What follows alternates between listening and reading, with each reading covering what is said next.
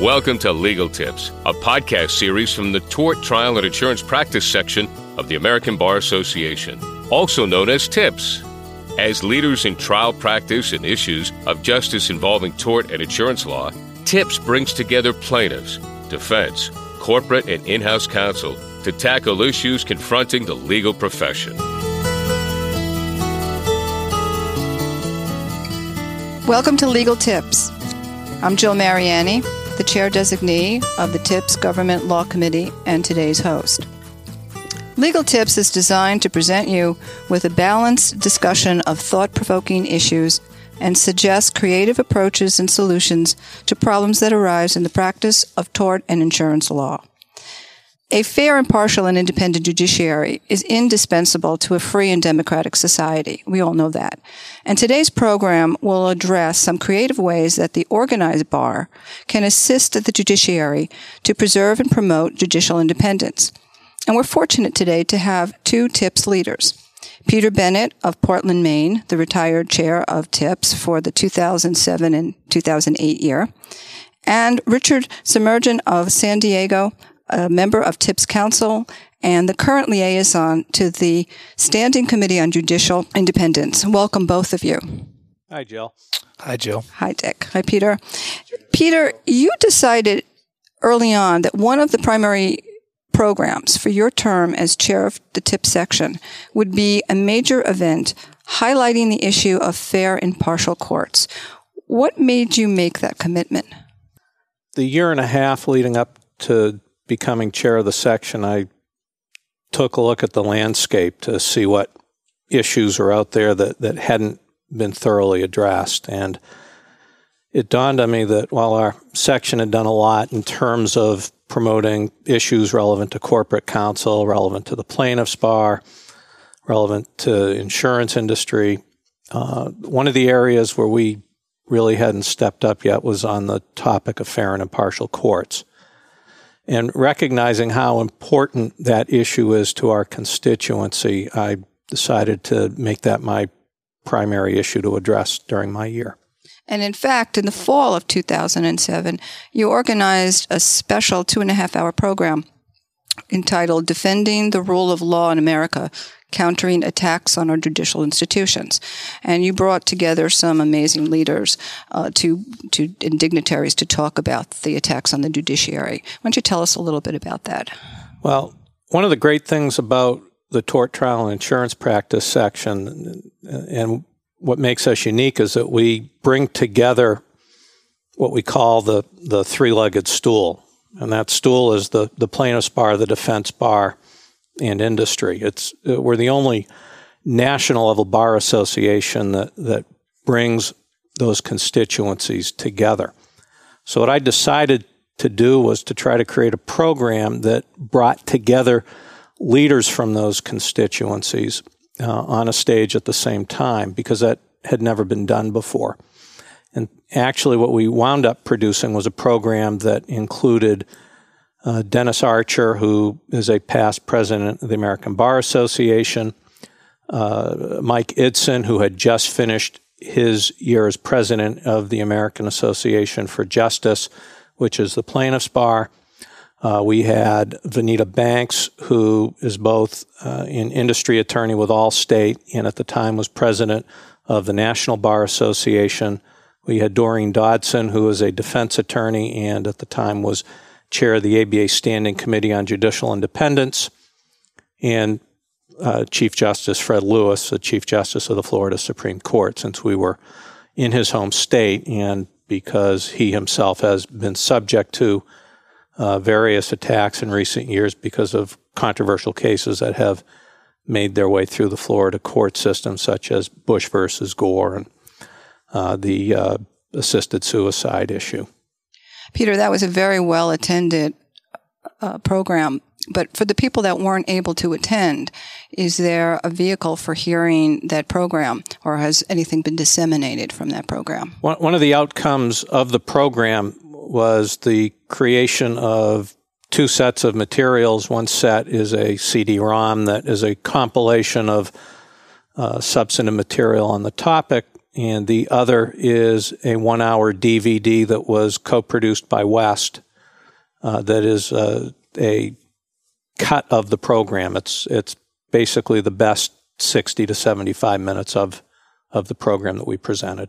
Now, I believe that TIPS also formed a task force on fair and impartial courts somewhere in 07. Can you tell us about the mission of this committee or this task force? Well, the original idea behind the big program that we did in Palm Beach was to invigorate our members to go out and engage in a grassroots effort to start educating the public on these topics. And the creation of the materials was meant to aid in doing so. We took our magazine, The Brief, and did uh, an issue that was dedicated to the topic of fair and impartial courts. Uh, and so we needed to house the project somewhere within the section so that people who had an interest in the subject would pick up the ball and run with it. So that's how and why we created a task force to take everything that we did in the fall and carry it forward. And what's being done to disseminate this information through the tips? We've been trying to network through uh, our folks on the ground in various state and local bar associations. We have done outreach to state judiciaries in order to uh, make the judiciary aware of our program so they'll bring it back to their bar associations. We have contacted other uh, people who are interested. Uh, we've done some outreach through our website uh, and basically have tried to create some momentum to get people to go out and educate either the adult public or uh, children in schools. Let's spend a little time now talking about the ABA's Standing Committee on Judicial Independence and some of its work, which some of it they have some fascinating programs that are that are contemplated.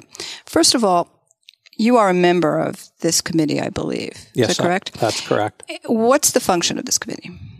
The function of the Standing Committee on Judicial Independence is to oversee projects that are designed to help um, further the mission of fair and impartial courts in our society. And Dick, you are the liaison now from TIPS to this committee. Yes, I'm the newly appointed liaison to the committee for the um, Standing Committee on Judicial Independence. And what would, what's your role? My role is basically to be the TIPS um, voice in that particular standing committee and report back to the TIPS Council those matters in which we believe, as a group, meaning the tort and insurance practice section, we can also uh, get involved with uh, and um, have some input relative to some of the programs that Peter just mentioned. Now, I understand that there is a summit that is being organized uh, through this committee. Can you tell us about that, Peter? Well, the summit is being organized by President Tommy Wells as an association activity. The uh, standing committee obviously has a has a great interest in the summit. Uh, what what President Wells envisioned uh, was a project designed to help convince government and the public at large of the need to better finance our civil justice, or actually our justice system in total, uh, because judges are underpaid and, and the, the gap between what uh, would be considered fair pay and, and what judges are actually paid is, is growing. Uh, judicial resources uh, aren't keeping up, and in fact are shrinking. And and some of the and and these are placing pressures on our courts and on our judiciary. They're actually in in some places starting to uh, cause a fairly significant rate of turnover in judges because a lot of judges can't afford to stay on the bench uh, given the the pay that they receive. And so, what President Wells envisioned was a national summit, which will be held in early May in North Carolina in Charlotte. Uh, and at the summit will be, uh, or, or, have been invited, a delegation uh, from each of the 50 states.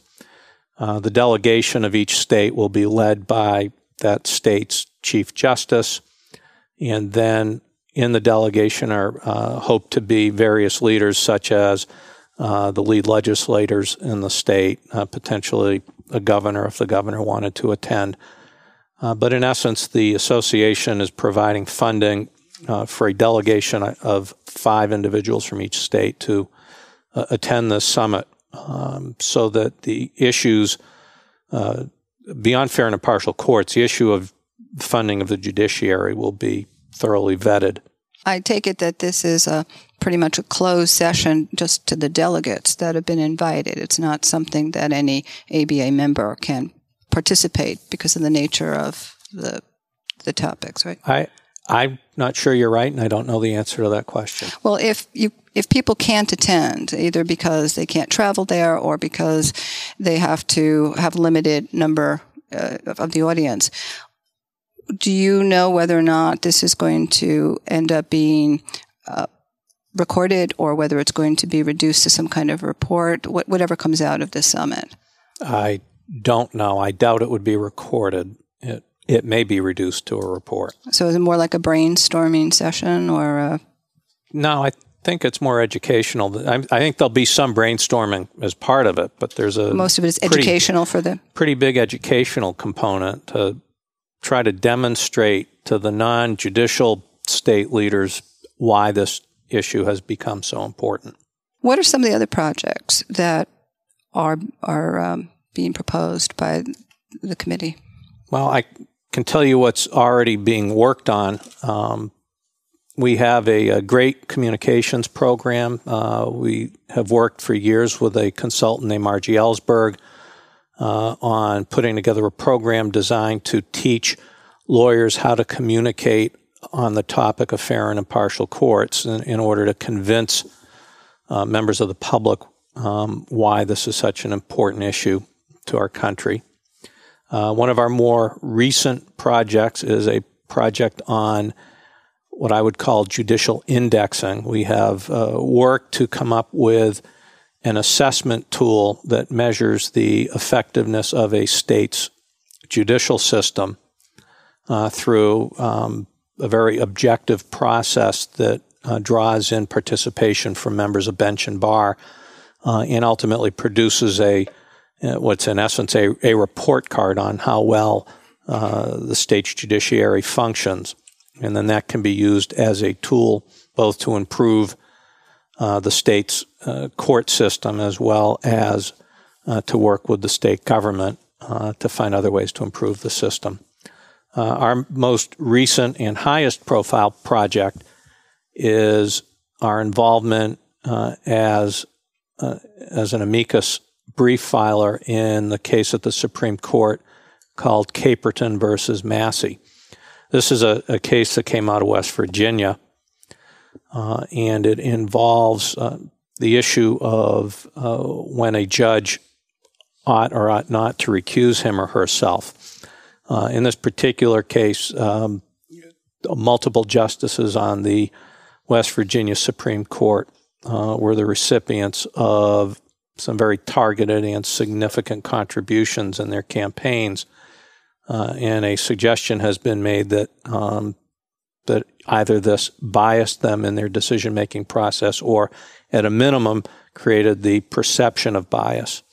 Uh, and when those issues were presented, um, the justice or, or justices at issue refused to recuse. Dick, what do you think are some of the particular ideas that TIPS can bring to this committee? One of the things that I think TIPS um, will be instrumental in and has been through Peter's leadership when he undertook uh, the uh, his chairmanship and, and, started a subcommittee um, and a task force on fair and impartial courts is to educate and, and have uh, lawyers understand how they they make such a huge determination as to how the public perceives judges.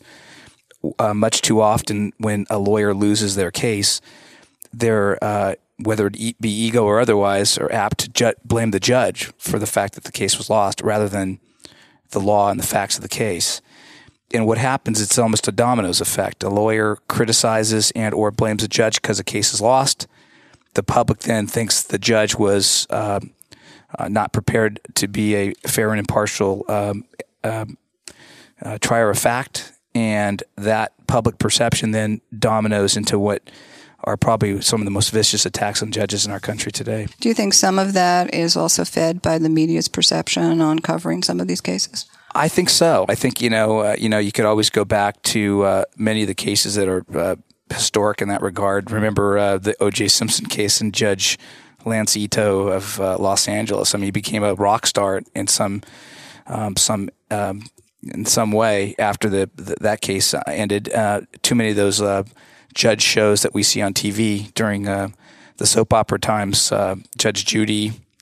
Um, and the others uh, that are similar, similarly situated that have TV shows, have this perception that they are um, pretty feisty up there, and uh, that also I think uh, uh, skews the the public's perception of really what happens in a courtroom and how justice is served. Do you think that the public's main perception uh, with judges is that they are not fair and balanced, or do you think that they get the view that um, the judges are not um, educated enough to their issues? What are the categories that you think? That's a that's a great question, and I'd like to get Peter's uh, ideas too. But I think some of the perceptions that we hear uh, through the the standing committee is is one of laziness that uh, judges are basically public servants that work eight to five and they don't put the time in to perhaps read the cases, read the law, read the motions that are brought by the parties. Um, oftentimes, uh, when the public is in a courtroom, they'll find a judge being rude to the advocates, whether they be the judges or the improper uh, uh, parties representing themselves. That rudeness then lends to um, an adverse perception of those judges.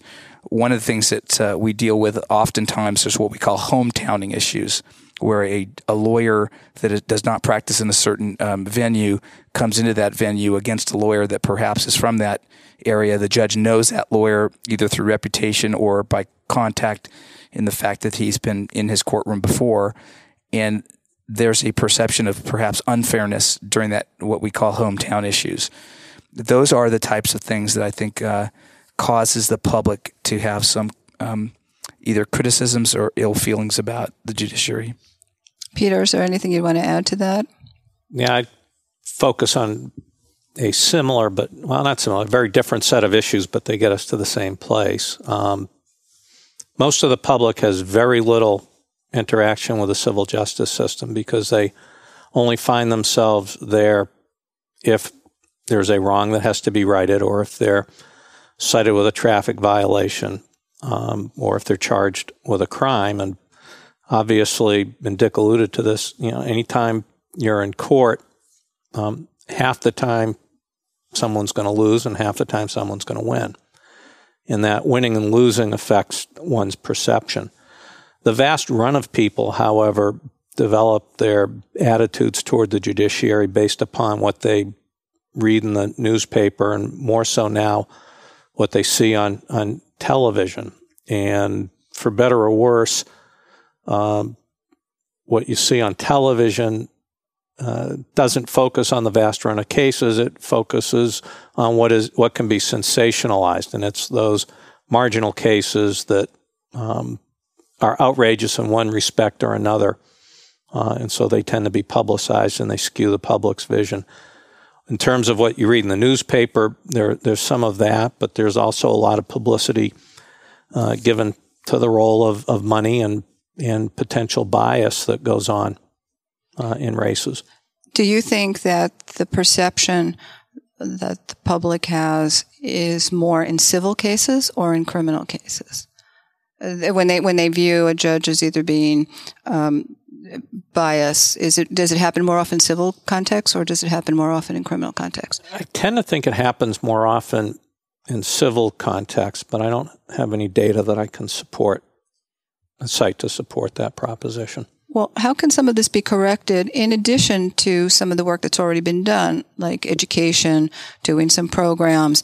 What, are there any some very specific ways that the public can get a better understanding of the challenges that a judge has to be both fair and, and needing to be accountable to the public, but at the same time to be independent? Are there some particular programs that are being considered? I, I, think there are programs being considered that in the long run should have that impact.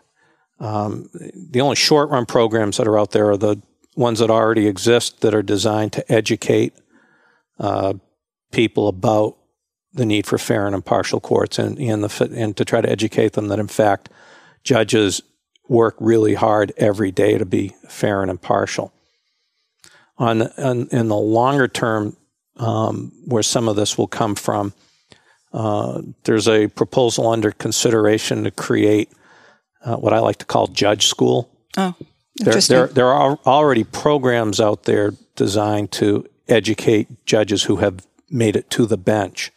But there is now a proposal being floated around that is uh, somewhat similar to what is done in France, whereby if you're interested in becoming a judge, uh, creating uh, a an educational track that one can pursue uh, to help develop the the qualification necessary to be a jurist. Is there any um, attempt to maybe sensitize the media to be a little bit better balanced or, or, or getting the media to um, somehow bring a more balanced eye to some of these cases? That's a tough one because, you know, the media's uh, goal is to have people watch their shows, whether it be the news and or, um, you know, uh, 2020, 60 Minutes. And I think that it's pretty clear that how you get people to watch their shows is try to sen- sensationalize uh, what's going on in the courtrooms if that's a court related uh, topic.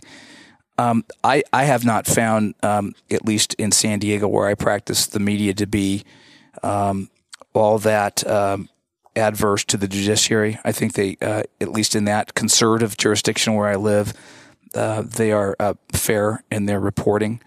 Um, I can tell you in our um, in our state, um, judges are appointed by the governor um, versus other states where uh, judges are elected, and so there's a perception, I think, by the media and or by the public that perhaps judges are political in nature.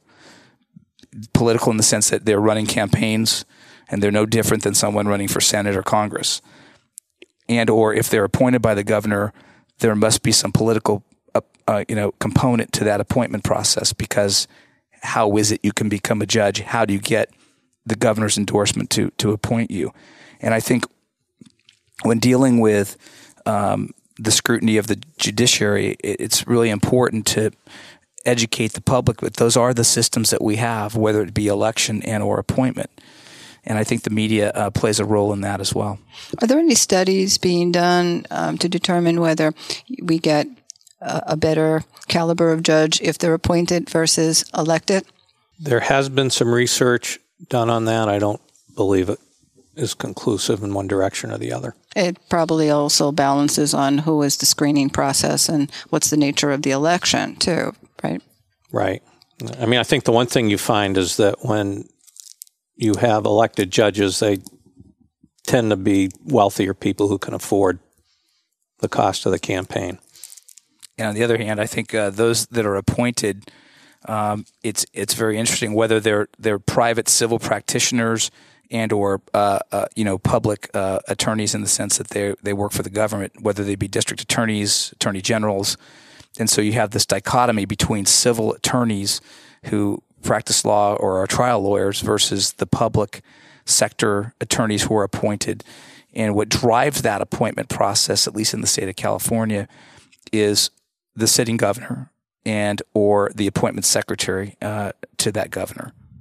Are, have you either of you found that the public's view is more critical of federal judges versus their state and local judges, or have you not noticed in any of the literature and any of the work that you've done that there's any distinction at all? The only distinction that I have ever seen is that the public's view is perhaps more critical of the justices on the Supreme Court of the United States. And, and that's driven by the fact that everything they do is under a microscope. And there's not that many cases that come out, so every case becomes a major uh, vehicle for uh, a scrutiny. And, and every time a justice gets pneumonia, there's speculation about who the replacement might be. For those who want to get more information about some of the work, either that TIPS is doing or that the ABA is doing on this area, what would you suggest that they do? Uh, their websites or their articles that they should consult? Well, they can obviously contact TIPS and, and get access to all the great materials that we've put together. Uh, they're free to contact any of us, and we'll get them started. The uh, Standing Committee on Judicial Independence is uh, publicized on the ABA's website, and all the members are there with their contact information. So there are plenty of ways to reach out and either get information or get involved. Well, thank you, Peter. Thank you, Dick. For more information about TIPS, please visit www.abanet.org slash tips. And thank you.